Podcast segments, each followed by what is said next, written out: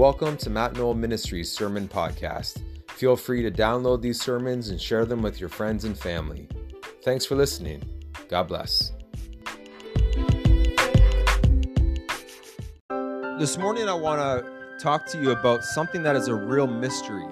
We know as you read through your Bibles, you'll come across to some passages and some topics and doctrines of Scripture that remain, a lot of it remains a mystery. And a lot of, a lot of, as an example, the doctrine of the end times. How will it all unfold? Will it be a pre trib, mid trib, post trib? There's lots of mysteries that aren't 100% clear in the Bible, so we trust the Lord and we ask the Holy Spirit to give us insight in what the Word of God says. And so this morning I want to talk to you about a mystery that when I tell you what it is, a lot of you, if not most of you, will think it's really not a mystery. But if you think about it, this really is a mystery. It's a mysterious truth that we have access to. And we've already partook of this mystery this morning. Some of you have probably were a part of this mystery all week long, every day. This is a mystery that I first and foremost learned from both of my parents. As a kid, they, they, they would drive this mysterious truth of the Bible into us as kids. I'm trying to prolong this to see how long I can make this mysterious. But very simply, what I want to preach to you about this morning is prayer. We're going to look at prayer.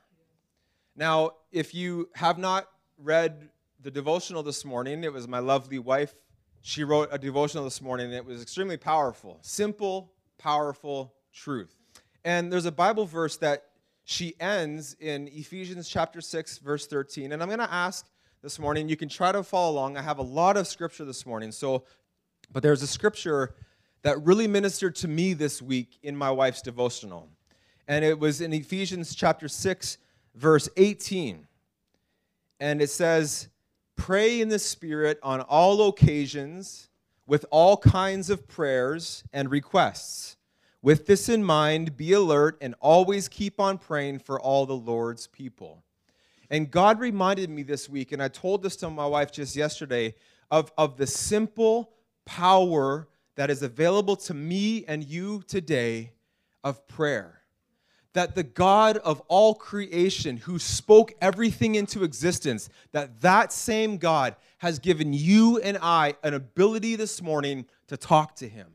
That's when you think about when you step back from our years of church going, from our years of prayer meeting going, from our years of reading the Bible, and we step back as a new Christian, a new believer, looking at that, that we can actually talk and communicate and have dialogue with the Lord. That's amazing. And how we can take that for granted so often, starting with me, where it becomes just a routine. Oh God, I thank you. There's so much more available to us in prayer, is there not? And so, the first thing I want to look to with this scripture we just read is it says, pray in the Spirit on all occasions. What does that mean? There would be numerous opinions of what praying in the Spirit would look like, that being one of them. But many Christians would have all sorts of different opinions, and most of them, if not all of them, would probably be somewhat correct. I read a commentary, and this is, this is I'm in agreement with what this commentary wrote about this passage here, about what it means to pray in the Spirit. And it says this it means to pray with the heart, soul, and spirit engaged in prayer. It is put up with a true heart and a right spirit without hypocrisy, in a spiritual way and with fervency and under the influence and by the assistance of the Spirit of God. That's what praying in the Spirit is. It's everything about you is into it, and it's all in childlike faith. And you're saying, Lord, lead me through my time of prayer. What do you want me to pray about? Who do you want me to pray for? Holy Spirit, I yield to you in these 5, 10, 15 minutes of my day. What do you want me to pray about? And He will assist you, He will guide you. That is what praying in the Spirit is. We find in Luke chapter 18 of what this is and what this isn't. In Luke chapter 18, verses 10 through 14, Jesus says, Two men went up to the temple to pray. One was a Pharisee and the other was a tax collector. The Pharisee stood up by himself and prayed, God, I thank you that I'm not like other people, robbers, evildoers, adulterers, or even like this tax collector over here. I fast twice a week and I give one tenth of all that I get. But the tax collector stood at a distance and he wouldn't even look up to heaven, but beat his breast and said, God, have mercy on me, a sinner. I tell you, Jesus said, that this man, rather than the other, went home justified or made right before God. For all those who exalt themselves will be humbled, and those who humble themselves would be exalted. Do you think the Holy Spirit would guide you in your time of prayer to exalt yourself better than other Christians? The answer is no. But the Holy Spirit would bring you to a place of humility and reverence before a holy God, like he did the tax collector. Amen? That man was being led in the Holy Spirit. The tax collector is an example of what it means to be to pray in the Holy Spirit, to be led by the Holy Spirit. The Pharisee is a good example of someone who's more spiritual than everybody else. Someone who wants to be the loudest at prayer meeting. Look at me, look at me. And Jesus talks in other passages that that's their reward. They want to be looked at as some spiritual person. They'll get nothing more than people to say, wow, look how spiritual they are. That's not praying in the Holy Spirit on all occasions at all. The Lord does not care, does not care for you and I this morning about how spiritual we look. He's not concerned about how spiritual you sound, how you pray. He's not concerned about the words you speak and how fancy and eloquent you are at prayer time. He could care less. Jesus talks about the Pharisees in Matthew chapter 15, verses 8. He, Jesus says this about Pharise, religious Pharisees and religious Pharisee leaders within the temple back then. He says, These people honor me with their lips, but their heart is far from me. That tells us this morning that all, when, when we're praying, we need to make sure that we are praying from our heart. We're not praying to be noticed. We're not praying to sound right or sound good or it's my turn because the room was silent. Don't. Jesus says these, these men, they honor me with their lips, but their hearts are far from me because they weren't praying in the Holy Spirit. It's important in times of prayer, let the Lord lead you. Let the Holy Spirit speak to you. He lives inside of you. Just yield to Him. If it means waiting on Him for 10 minutes of your 15 minute prayer time, do it. If it means you wait and you find one person that He speaks to your heart to pray about, do it. Be led by the Holy Spirit in prayer. Amen? And then that scripture talks about how pray with all kinds of prayer. You and I all know, we all know that even in this group together this morning, if we all took a, a, a minute to pray, it would all sound different. Some would be louder, some would be quieter, some would be different in many different ways. There's all kinds of prayers. And the Bible says, pray in all kinds of prayers. Some prayers are loud prayers, some prayers can be quiet prayers. Some prayers can be no words at all, complete silent. But they're praying and reaching heaven, and God is hearing and answering, and there's not one word being spoken from that Christian. That's awesome. Because as we just talked about, he's not concerned about the lips, he's concerned about our heart.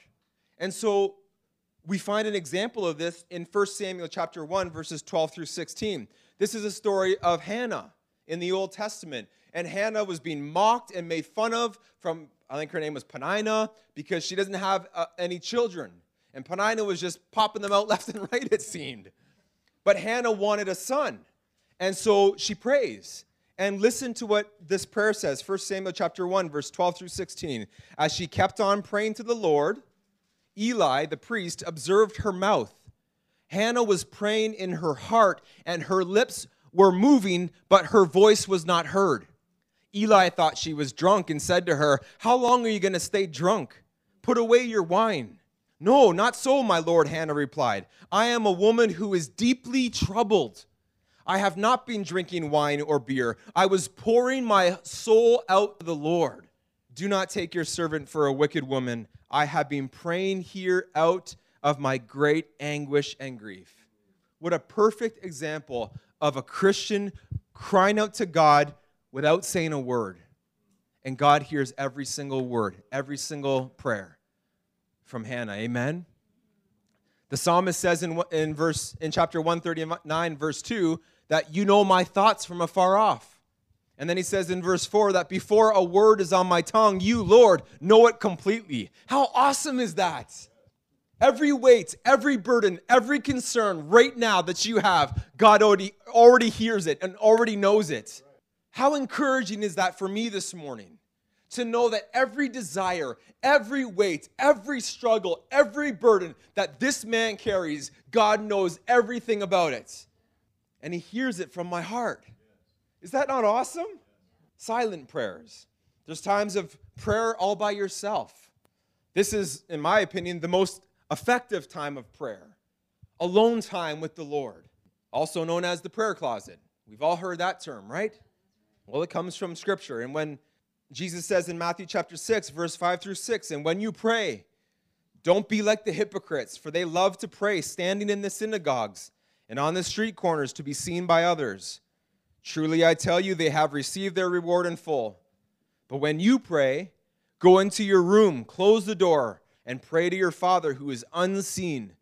See, there's the mystery. Jesus says, Go into your room all alone, shut the door, and pray to your Father who is unseen.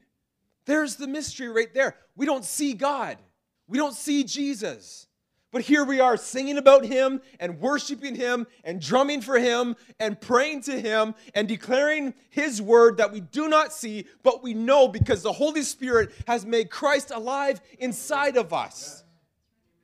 But Jesus says, when you pray, don't be like those religious guys who want the spotlight. Go alone where nobody can see you and pray to the God that nobody can see. That's the mystery of prayer that we learn from Jesus himself. And then he says, Then your Father, who sees what is done in secret, will reward you. That is awesome. Jesus will reward you as you pray to him in secret. Amen. Another truth of prayer is corporate prayer. Wednesday night prayer meeting.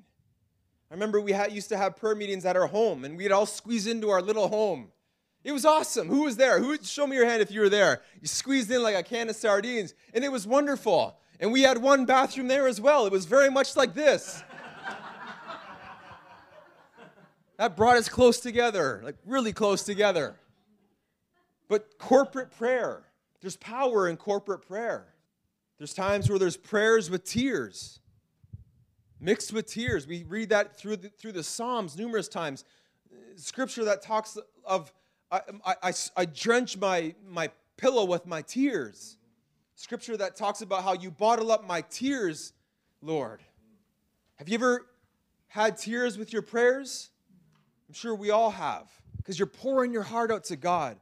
There's times there's prayers with joy and rejoicing and jumping. There's all sorts of different prayers.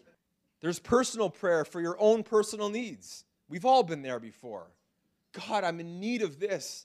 Nobody else around. You're all alone and you're just crying out to God and you're just pouring out your whole being to Him, praying in the Holy Spirit, and you're saying, God, here are my needs. This weight, this burden that's so heavy on my shoulders. Lord, here I am. Your word says, 1 Peter 5 7, cast all of your cares upon me because you care for me. Your word says that you would supply all of my needs, Lord. So, God, here I am declaring truth, and I'm crying out to you, Lord, and I'm having a time of prayer for personal needs. And then there's times where you just are, are in a time of interceding for other people. Those times where somebody, a family member or a, or a school friend or a, or, a, or a co-worker or someone that is heavy on your heart. We've all been there before. And it's just, you're burdened with that individual in mind, and you begin to intercede, not for yourself. You, in those moments, by God's grace, you set aside all of your needs and you begin to lift up a brother or a sister's needs. That's a powerful time of prayer that honors the Lord, lifting up a brother or sister in prayer. I remember a week or two ago, I had a brother in the Lord text me out of nowhere on a morning that I needed prayer badly. I was at war in my spirit. I really was. And I had a brother text me saying, I'm praying for you. And I cannot tell you that the rest of that day, I, I felt the effects of that prayer. I did. It's awesome. because he was lifting me up in prayer before the Lord, interceding on behalf of Matthew Knoll. There's times where prayer could be long and extended. Amen? Hours maybe might go by and you're just crying out and spending time with God. I've been there before. In my kitchen in the dark before anyone's awake, and it just seems like next thing you know, an hour and a half's gone by and the sun's shining in my window, and you just been had this time of intimacy with the Lord in prayer. Then there's times where it's like bullet bullet prayers. Lord, here I am. Oh, God, help me. But just short, quick prayers. Amen? The perfect example of a, of a short yet powerful prayer is by the Apostle Peter himself. We know in Scripture when he's on the water, remember the Lord, Jesus is you. Yes, it's me. Come. Okay, I'm coming. And he's on the water. And then the Bible says that he looked, he took his eyes off of Jesus and he looked at the circumstances and the waves around him, the storm. And he began what? He began to sink, right? And he prays a simple prayer, three words Lord, save me. Is that a prayer? Was it effective? Yeah, why? Because Jesus immediately reached his hand down and saved them. So there's long prayers and there's short prayers, and both are just as powerful. There was a time in my life I felt I had to pray for such a long time if I wanted to have any impact. And it began to become like almost like a, a legal part in me. I had to do it, or else I wasn't a good enough pastor or Christian or leader of my family. But Jesus also wants you to sleep a little bit too. Get some rest in your body so you can be effective. But I've learned over the years, times of long prayer with God are beautiful. And times of quick prayer, oh God, here I am, thank you that you're with me, are wonderful. Amen? Yes. But all kinds of prayers, we're to pray these all kinds of prayers. There's prayers in English, there can be prayers in a gift of tongues that the Lord gives Christians. There can be also prayers and groans. Tongues and groans. This is kind of the weird prayers. It is, naturally speaking. These are the more supernatural types of prayers tongues and groans, and they're both biblical. So, what are we going to do about it? Some Christians like to put them aside and say they're too weird. And it's unfortunate because some Christians and ministries have made them weird and have glorified tongues and miracles and, and groans and whatever more than just let's just pray to Jesus. We need to understand that when we meet together in the corporate church, we're here for one another. The way that I act has to edify my brother and my sister. If I distract anybody because of the way that I'm worshiping or acting, it can be a stumbling block. Do you know that? We have to be sensitive in the house of God that we are presenting ourselves before the Lord rightly and that we are going to be a blessing to the body around us, not a confusing distraction. We need to listen to that. We need to take that seriously. And so there are prayers of tongues and there are prayers of groan, gro- uh, groans. 1 Corinthians 14, verse 2, Paul talks about tongues. For one who speaks in a tongue speaks, listen, speaks not to man, but to God for no one understands him, but he for he utters mysteries in the spirit. So when a Christian who has the gift of tongues is spraying, excuse me, praying, spraying, praying in the gift of tongues, nobody understands them what they're saying around them. Because the Bible tells us here, for those who speak in a tongue, speak not to men, but they speak to God. That's a that's a prayer language that is right from that believer's mouth in, in a heavenly utterance of, of a tongue, of a, a different language, and, and only God understands what he's saying. That's and, and, and then Paul says he utters mysteries in the spirit. And so in the natural, it can sound strange. But there's a proper way to pray in a tongue, the Bible tells us, because only God understands it. And then 1 Corinthians 14, verse 4 says, The one who speaks in a tongue, listen, builds up himself but the one who prophesies builds up the church. And it goes on to talk about Paul saying prophecy is better than tongues within the church because prophecy builds up. See, there it, it's all you see it all the way through the scripture in the New Testament how the church were to build one another up with our gifts. That's why the Holy Spirit gives them to whom he pleases, the Bible teaches. But it says here, listen to that. Speaking in tongues builds up himself. This is, in my opinion of the scripture, this is a picture of an intimacy when you're in the prayer closet with God and you are pouring your heart out in your prayer language that the Lord has gifted you with, This is your this is an intimate time where you are speaking directly to the Lord and the Holy Spirit is speaking through to you and the Holy Spirit in return God is going to build you up spiritually.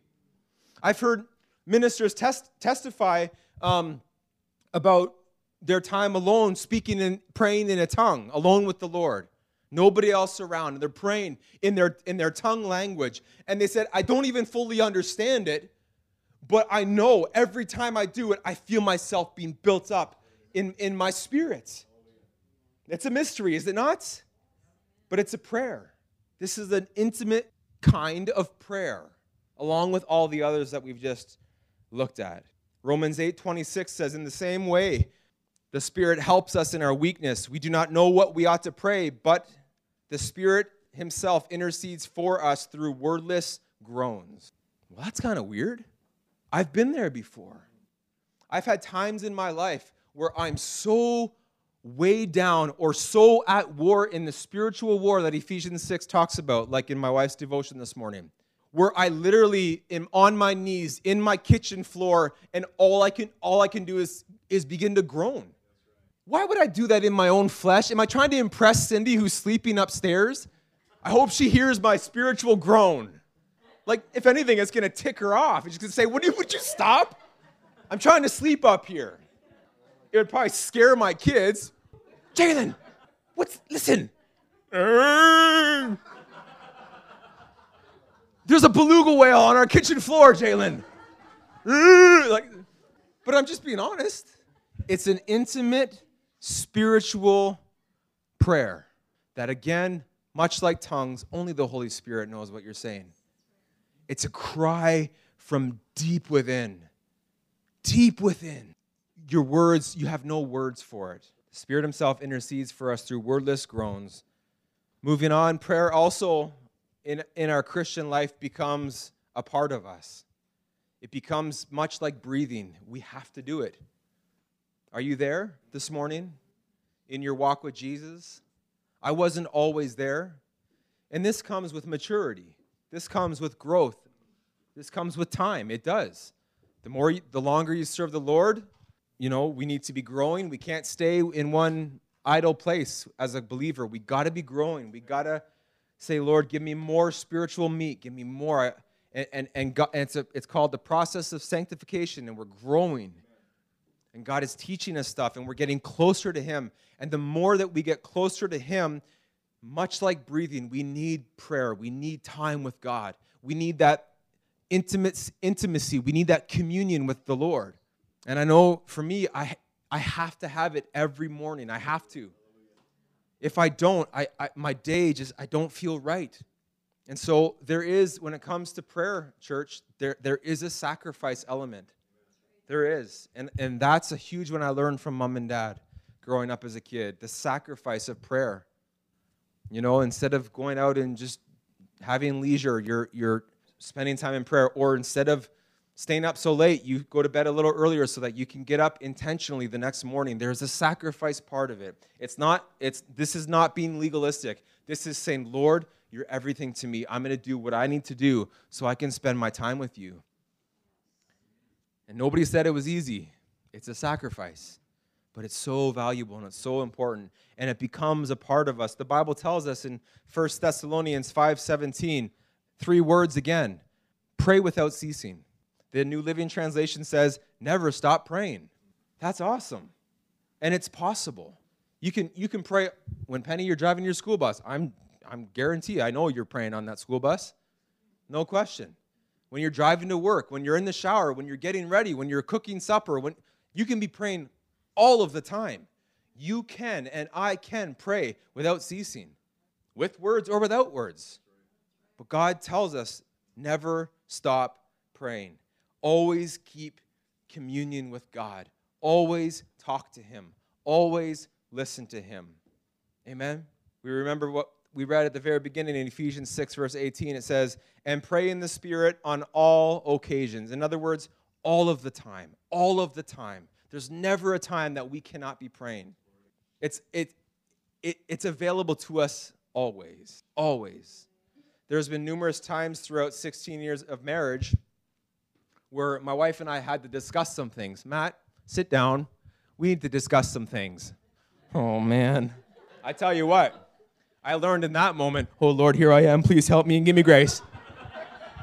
okay, Hein, what's up? You, be, you believe it, I'm praying there. Bullet prayers. Lord, please help me. We need to talk. But my wife and I have come to a place, and we're still coming to a place where we have learned when the enemy tries to stir some things up in our household or in our marriage or in our ministry or in our attitudes or on the job or whatever, he, he, he likes to bring up the same old things. You've been there before?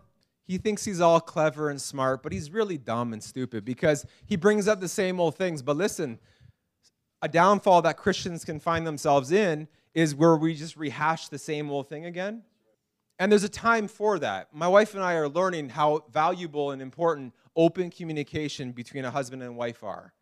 Cindy, you, you know, all while the husband, you got to be strong and be that leader and that example, but you also got to learn to be very humble and open with your wife and your children. There has to be that. And we've learned this, and we're, believe me, we're learning it.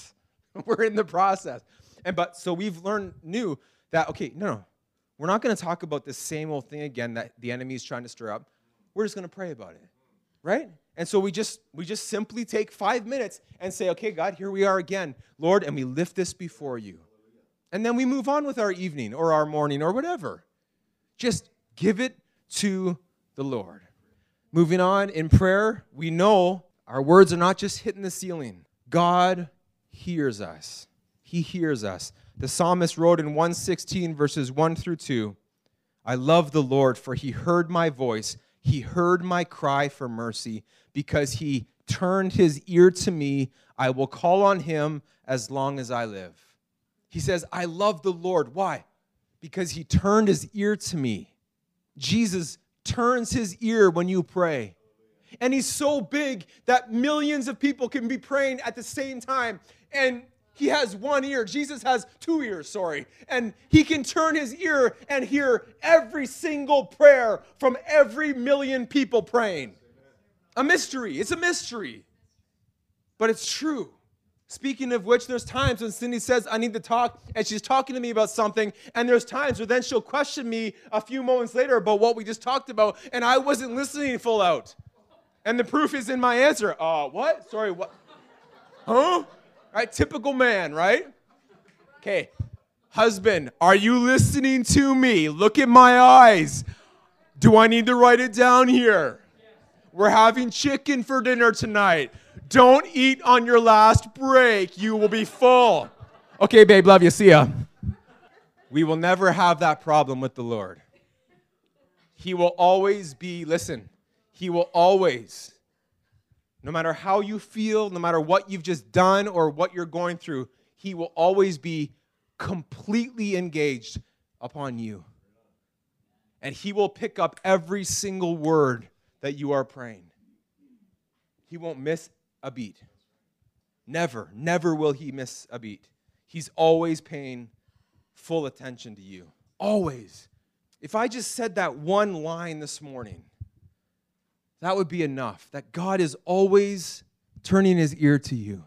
Psalm 116 I love the Lord because he turned his ear to me and he heard my prayer, he heard my cry. That would be enough for your day and for your week. To know, man, the God I serve is listening to me when I pray. Every single word. Amen. God doesn't only hear us, but then he begins to what? Answer us. That's awesome. It doesn't just stop with him listening, he begins to answer prayer. Jeremiah 33 3 in the Old Testament says, Call to me, and I'll answer you, and I'll tell you great and hidden things that you do not know. But you got to call to me. 1 John 5, verse 14 through 15. This is the confidence that we have in approaching God, that if we ask anything according to his will, he hears us if we ask anything according to his will, he hears us. And if we know that he hears us, whatever we ask, we know that we have what we asked of him. Now, there are some very important words in that scripture, and they are the words according to his will. It's not just name it and claim it. It's not. Some preachers will say you can just name it and claim it and it's yours. It has to be God's will for you and for me. God will never permit anything in your life that is not His will. And our prayer should be Lord, I desire this. Tell Him everything. Tell Him everything. But throw in at the end of your prayer, Lord, according to your will. Your will, not my will. We learn this straight from Jesus himself when he was about to die on the cross and he's in sorrow and he's he's so stressed out that he's sweating drops of blood. And Jesus says to, to the Father, if there's any other way for this to happen, that'd be great. But he said, But nevertheless, not my will be done, but your will be done. We've learned that from Jesus through the scripture when he, when he ministered for three and a half years. He says, I only do what I see the Father doing. He was fully surrendered to the will of God. And we learn it in his own prayer time. Not my will be done, Lord, your will be done. And that's what we need to remember. We can't just name it and say, It's mine, it's mine, it's mine. Glory to God. It's not some magic formula. Listen, Jesus' name is not some magical name. Do you understand that? You can't just say in Jesus' name as if it's some magic name. It is by faith. It's the cry of our heart. It is, Lord, please, I'm coming to you in the name of, of my Lord and Savior, Jesus Christ, who I trust fully. And I'm saying, please, Lord, have your way. Do what you want to do. I'm requesting this. I'm desiring this. Lord, I'm wanting this. I'm needing this according to your will for me. We're going to wrap up shortly here, but prayer and temptation are very much connected as well. Prayer and temptation. And listen, the tactic, the tactic of the enemy for Christians is to, oh, this brother, this sister is a Christian, they're loving Jesus. Satan's like, I hate that. I hate them. I hate Jesus. I don't want them to worship Jesus. I want to try to distract them. I want to try to discourage them. I want to try to deceive them. And he tries to trip us up, and he comes in and he puts before you a chocolate bar when you're on a diet. But he knows, he knows what will tempt you, he knows what will tempt me. There's things that will tempt you that I could care less about. There's things that would tempt me that you could care less about. But Satan knows, and he's smart, kind of to a point, and he, and he tries to tempt Christians. And we learn in Scripture that prayer, our time of prayer with the Lord, and temptation to sin against the Lord are connected. And we, we find this again in the Garden of Gethsemane. Remember, Jesus goes there with, with his, uh, a few of his disciples, and he says to them, Please sit, watch with me, pray, sit. He wanted them to be with him. He was in sorrow. And, and we find here in Luke 22, verse 40, when he came to that place, he said to them, Pray that you may not enter into temptation. Pray so that you don't enter into temptation. Temptation is like a door, it's an unlocked door, but it's shut. And that unlocked door that's shut in front of you has a glass window on it. This is what temptation's like. And because if, if it didn't have a window, you wouldn't be tempted of what's behind the door because you wouldn't know what's behind the door. Unless you're tempted by roast beef and you smell roast beef behind there and you're like, I know I gotta go, there's roast beef back there. But there's a window there because you can see right before you, if I just open this unlocked door, I can have what's placed before me. And so Jesus told his disciples, and he tells us today the same thing make sure you're in prayer, make sure your life has intimacy with the Lord in times of prayer so that you don't enter into temptation. It doesn't say so that you won't be tempted. You will be tempted. I will be tempted to do things that are sinful and wrong. It's just part of how it's it's going to be that way until we are in heaven. So we got to be prayed up. Lord, lead me not into temptation. Lord, give me strength. Greater is he within me than he that is in this world trying to tempt me in my flesh. The Bible talks about if we walk in the Spirit, much like praying in the Spirit, if we just let the Lord lead us in our lives, we will not fulfill the lusts of our flesh. We won't open up that door. And Jesus says, Pray so you don't enter into temptation. Temptation's not the sin, but it, it, it's wanting to, it's a, it's a lure with a big fat worm wanting to bite it. And then the sin's committed once you bite that. 1 Corinthians chapter 10 verse 13 says, "No temptation has overtaken you, speaking to Christians, that is not common to man." God is faithful. He will not let you be tempted beyond your ability, but with the temptation, He will provide a way of escape that you may be able to endure it. Praise God. Pray that you don't enter into temptation. Prayer and temptation go hand in hand. Also, prayers for others is powerful and it's necessary. As I told you about my brother who prayed for me last week, it was so needed. It was so needed, and it, there's so much power in there. Ephesians 1, verse 16, Paul writes, I don't cease to give thanks to you, remembering you in my prayers. And then again in Ephesians 6:18, like we started off with, be alert and always keep on praying for all the Lord's people. Let me just say this. When you pray for Pastor Mike and Julie, me and Cindy, and the leadership of the church, when you pray for other people in the church, you have no idea the, the, the effect that that has like in a positive way. And you have no idea how needed it is, how desperately needed it is for all of us.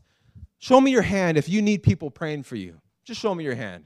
Great. All of our hands are up, even for those of you who didn't put your hand up. Your hand was up because you need people to pray for you as well. But we need it. We need to be praying for one another.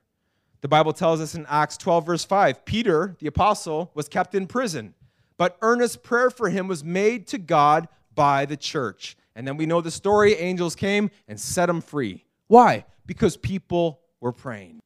We also know that prayer can be hindered. And we're going to close here in a, in a moment here. Prayer can be hindered. The word hindered simply means delay or obstruction. Did you know that prayers can be hindered or delayed or obstructed? Some ways that prayer can be hindered in our life is we are praying in a wrong motive. Guilty like me? James chapter 4 verse 3, you ask and you do not receive. Well, why? Because you ask wrongly to spend it on your own passions. You ask wrongly.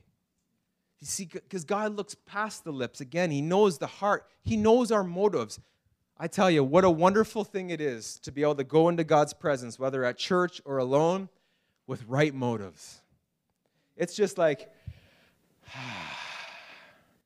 a breath of fresh air to know that here I stand, Lord, and my motives are right. Amen? You ask, you don't receive because you ask with wrong motives, James 4 3 teaches us. We find very practically in 1 Peter chapter 3 verse 7 husbands if you're treating your wife wrong your prayers will be hindered. The bible says likewise husbands live with your wives in an understanding way. Lord please help me. Help us god. In an understanding way showing honor to the woman as the weaker vessel since they are heirs with you of the grace of life so that your prayers may not be hindered we got to treat our wives good. We got to love them like Jesus loves the church. He laid his life down for his bride. Men, husbands, we got to lay our lives down for our wives. It's not going to be perfect, it's not going to be easy, but we don't want our nothing in our lives as men, as husbands, as leaders of our home to have nothing to be hindering our prayers. Or else how much of it's in vain? How can we how can we how can we pray to God Say, Lord, here I am, yet we're treating our wives harshly, or our children, or anybody. How can women go to God and when they're treating their husbands harshly? How can we expect to receive answers from God in our prayers if there's these things that are right in His Word that we're not listening to? Times of unbelief can allow prayers to be hindered. Hebrews 11 6 Without faith, it's impossible to please him, for whoever would draw near to God must believe that he exists and that he rewards those who seek him. Lord, here I am believing. So, as we go about our weeks this week and we have times of prayer, starting with me, my prayer is, Lord, please, in the areas that you see unbelief in, God, please help me there. I don't want nothing to be hindered, Lord. Unrepentant and habitual sin. Listen, we all fail. We learned that a couple weeks ago. We all fail. But unrepentant sin that we're hanging on to, that we know is sinful, but we're not letting go of it. We're not, we're hanging on to it. This can hinder answers to our prayer because the Holy Spirit will convict us when we're living in a, in a, in a lifestyle of sin that we're not putting we're not putting it away. And in the Old Testament, we find in the book of Jeremiah, chapter 7, this is God speaking about Israel, his people. And he says, Will you steal, murder, commit adultery, swear falsely, make offerings to Baal, and go after other gods that you have not known, and then come and stand before me in this house, which is called by my name, and say, We are delivered, only then to go on doing these abominations? That was God speaking to his people in Jeremiah. And then verse 13, and now because you've done all these things, declares the Lord, and when I spoke to you persistently, you didn't listen. In other words, when I told you, no, you got to get rid of this. This is grieving me. This is, this is sinful. You did not listen. And when I called you, you did not answer. And then God speaks to the prophet Jeremiah, who was one of the leaders of God's people in this time and he tells Jeremiah instructions. God says to Jeremiah regarding these people that we just read about in verse 16 As for you, do not pray for these people, or lift up a cry or prayer for them, and do not intercede with me, for I will not hear you. Our sin that we are not getting right with God will hinder his answers to our prayers in the Old Testament and in the New Testament. Yes, we are under God's grace. Hallelujah. Yes, we are covered by the blood of Jesus Christ. But we can't hold on to things of this world. This world is passing away, and the lusts of the flesh thereof. It talks about that in First John. Second Chronicles chapter 7, verse 14 through 15. We know this very familiar. If my people, if, the very first word is the most important word in this whole passage. If my people, who are called by my name will humble themselves and pray and seek my face and turn from their wicked ways, I will hear from heaven and I'll forgive their sin and I will heal their land. Now my eyes will be open and my ears attentive to their prayers offered in this place. Amen. But it's all hinged on that word if.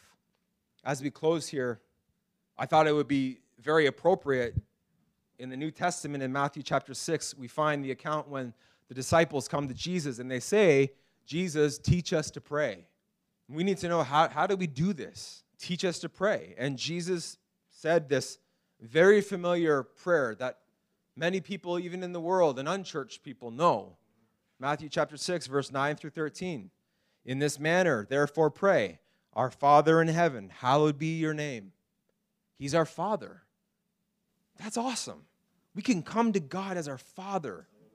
When I was a kid, my dad was my hero, and he still is to this day. But I know that I could go to him with anything as a young boy and be like, Dad, here it is. Here's my struggle. Dad, here. And I would know I might get a whooping, but I know that, man, my, my father, my father loves me. He loves me. He's not going to cast me out of the house because I sinned or made a mistake. He's not going to take my bed and throw it on the street and say, Now what are you going to do, boy? Take my supper from me? Why? He's my father. So we can pray to our father. He's not just God, He's not just the creator, He's our father. Amen? That's good news. Hallowed be your name. Holy is your name. Your kingdom come. Your will be done on earth as it is in heaven. Give us today our daily bread. Lord, you see my need. Man, I got to put food on my table for my family, Lord. Jesus says, pray for it. Give us this day our daily bread. And forgive us our sins, our debts, as we forgive our debtors. That's important too. Forgive people and you're forgiven. Amen? And don't lead us into temptation, but deliver us from the evil one. For yours is the kingdom, the power, and the glory forever. And everybody said, Amen. Amen. That's how we pray. So there we are, the mystery of prayer.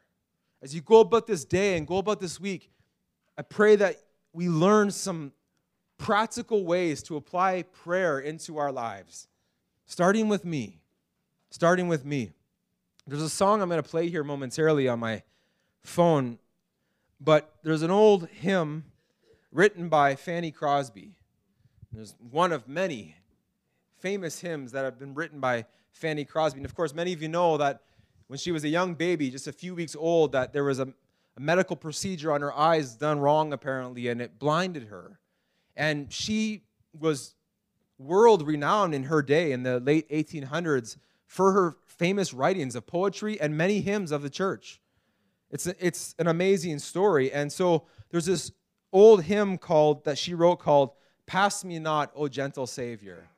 And just this morning, like if someone says, What's your go to worship song? It's not going to be uh, Pass Me Not, O Gentle Savior. Just because that's not my era. That's not like, it's to probably be a Planet Shaker or a Chris Tomlin song or something like that, just naturally. But I read these words this morning, and this is as if this is a prayer from the writer. This, this is a prayer from this person singing it. And I'm to play this song shortly. And the lyrics are, are, are as follows I'm to read the lyrics. Trying to find a good version of this song, it was hard. There was a rap version that was kind of weird. There was like a whole bunch of old fogey weird stuff that was like, no. So I'm trying to find something that's pretty decent. And so this one I found, it's really good, but sometimes you'll find he does a lot of like, like you'll see. But but we're gonna listen to it because it's gonna bless you. It's an it's an anointed song, okay? But here's the lyrics of this prayer: Pass me not, O gentle Savior. Hear my humble cry. While on others thou art calling, do not pass me by. While other people are calling all these other false gods and going all these other places, while, uh, while on others thou art calling, don't pass me by. Savior, Savior, hear my humble cry. While on others thou art calling, do not pass me by. Let me at thy throne of mercy find sweet relief. Kneeling there in deep contrition, help my unbelief. Savior, Savior, hear my humble cry. While on others thou art calling, don't pass me by. Trusting only in thy merit, would I seek thy face. Heal my wounded, broken spirit. Save me by thy grace. Amen. So we're going to listen to this. Make it your prayer as we sing. You don't have to sing, but as you listen this morning, then we're going to close in prayer. Amen. Amen. That was beautiful. Amen. Let's stand together as we close here. Amen. Lord Jesus, do not pass us by, God. How many of you this morning just need, we're just going to stay right in our seats where you are, but how many of you need an answer to prayer right now? Like you need God to answer you right now. Okay, we're going to pray together. Father, right now, here we are, Lord. Here we are, God. Here we are, Jesus. And we're saying, Father, as that beautiful anointed song said, Lord, please don't pass us by, God. Would you please, God, come and stop right now before us, Lord, and hear our humble cry, our cry of need our cry of need for you, Lord, for mercy, God, for grace, for strength, for provision, God, whatever it might be this morning, Lord. God, here we are. Here we are. Father, hear the, the prayers of everybody's heart here this morning, God everybody's heart. And would you stop by? Would you meet with them right now, God? And may you answer that prayer in Jesus' mighty name. Father, we put our hope in you alone, God. We look to you while others call on other people, God, other gods, other false idols, Lord, other doctors and psychiatrists, Lord. Here we are calling upon you, Jesus. Don't pass us by.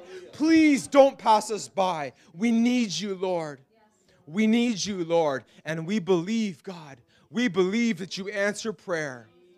And I believe, Lord, today, as we leave, as we go about our days, we go about our, our responsibilities on the job, in school, Father, within the, our spiritual uh, prayer times of intimacy in our, in our prayer closets, God. Lord, may you make yourself known to us, Lord. I pray for new revelation for each one here this morning, God. As we read the Bible, as we read the scriptures, Lord, let it not be a dry word any longer. Let it be a season that we enter into of fruitfulness, God, of a river flowing with life and freedom, God, and answers to prayer in Jesus' name. Lord, we no longer want to sit stagnant, God. We want more of you we're hungry. And Lord, your word says that those who are hungry and thirsty shall be filled, God. So, Lord, I pray that as we go this week, as we go this day, please, please stop by us and feed us, Lord. Feed us, Lord. We need the bread of life. We need the water of life. We need refreshing from on high. We need strength from on high. We need new faith. We need fresh power, fresh anointing, God. We need provision, Lord God. We need finances, God. You know everything we need. Some of us might need jobs or employment. God, you are the God who provides all of our needs, Lord. We believe that, God. We believe that, God. So here we are, Lord, your sons and daughters. Thank you for your faithfulness, Lord. In Jesus' name we pray. And everybody said, Amen.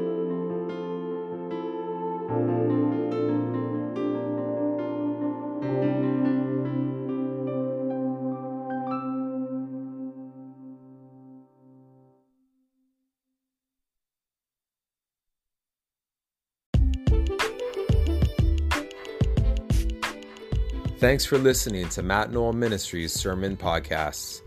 I trust you were blessed by today's episode. We'll see you next time. God bless.